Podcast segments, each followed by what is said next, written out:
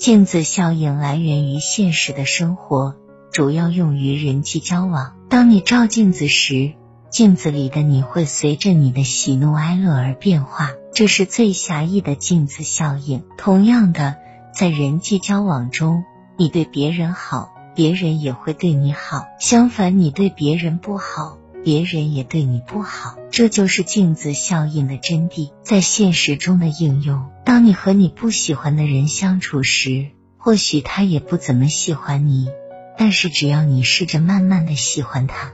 逐渐的，他也会开始喜欢和你相处。人都是相互的。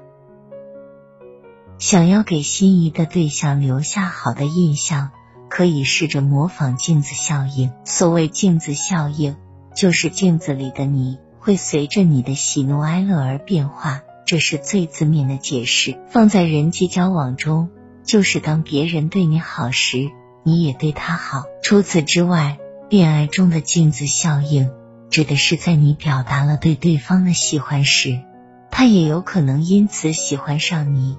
因为人们容易喜欢上喜欢自己的人，这不是什么魔法，它是有依据的。试着想想看，在你以往的恋爱中，是否有一个人在向你表白之后，你才开始逐渐接受，甚至喜欢上这个人呢？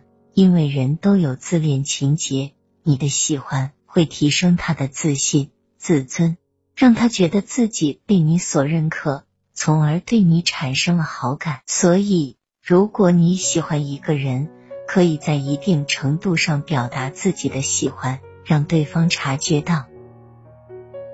教你快速建立恋爱理论体系，达成完美的恋爱关系。感谢收听妖言夜听恋爱妙解，请打赏、点赞、关注和分享。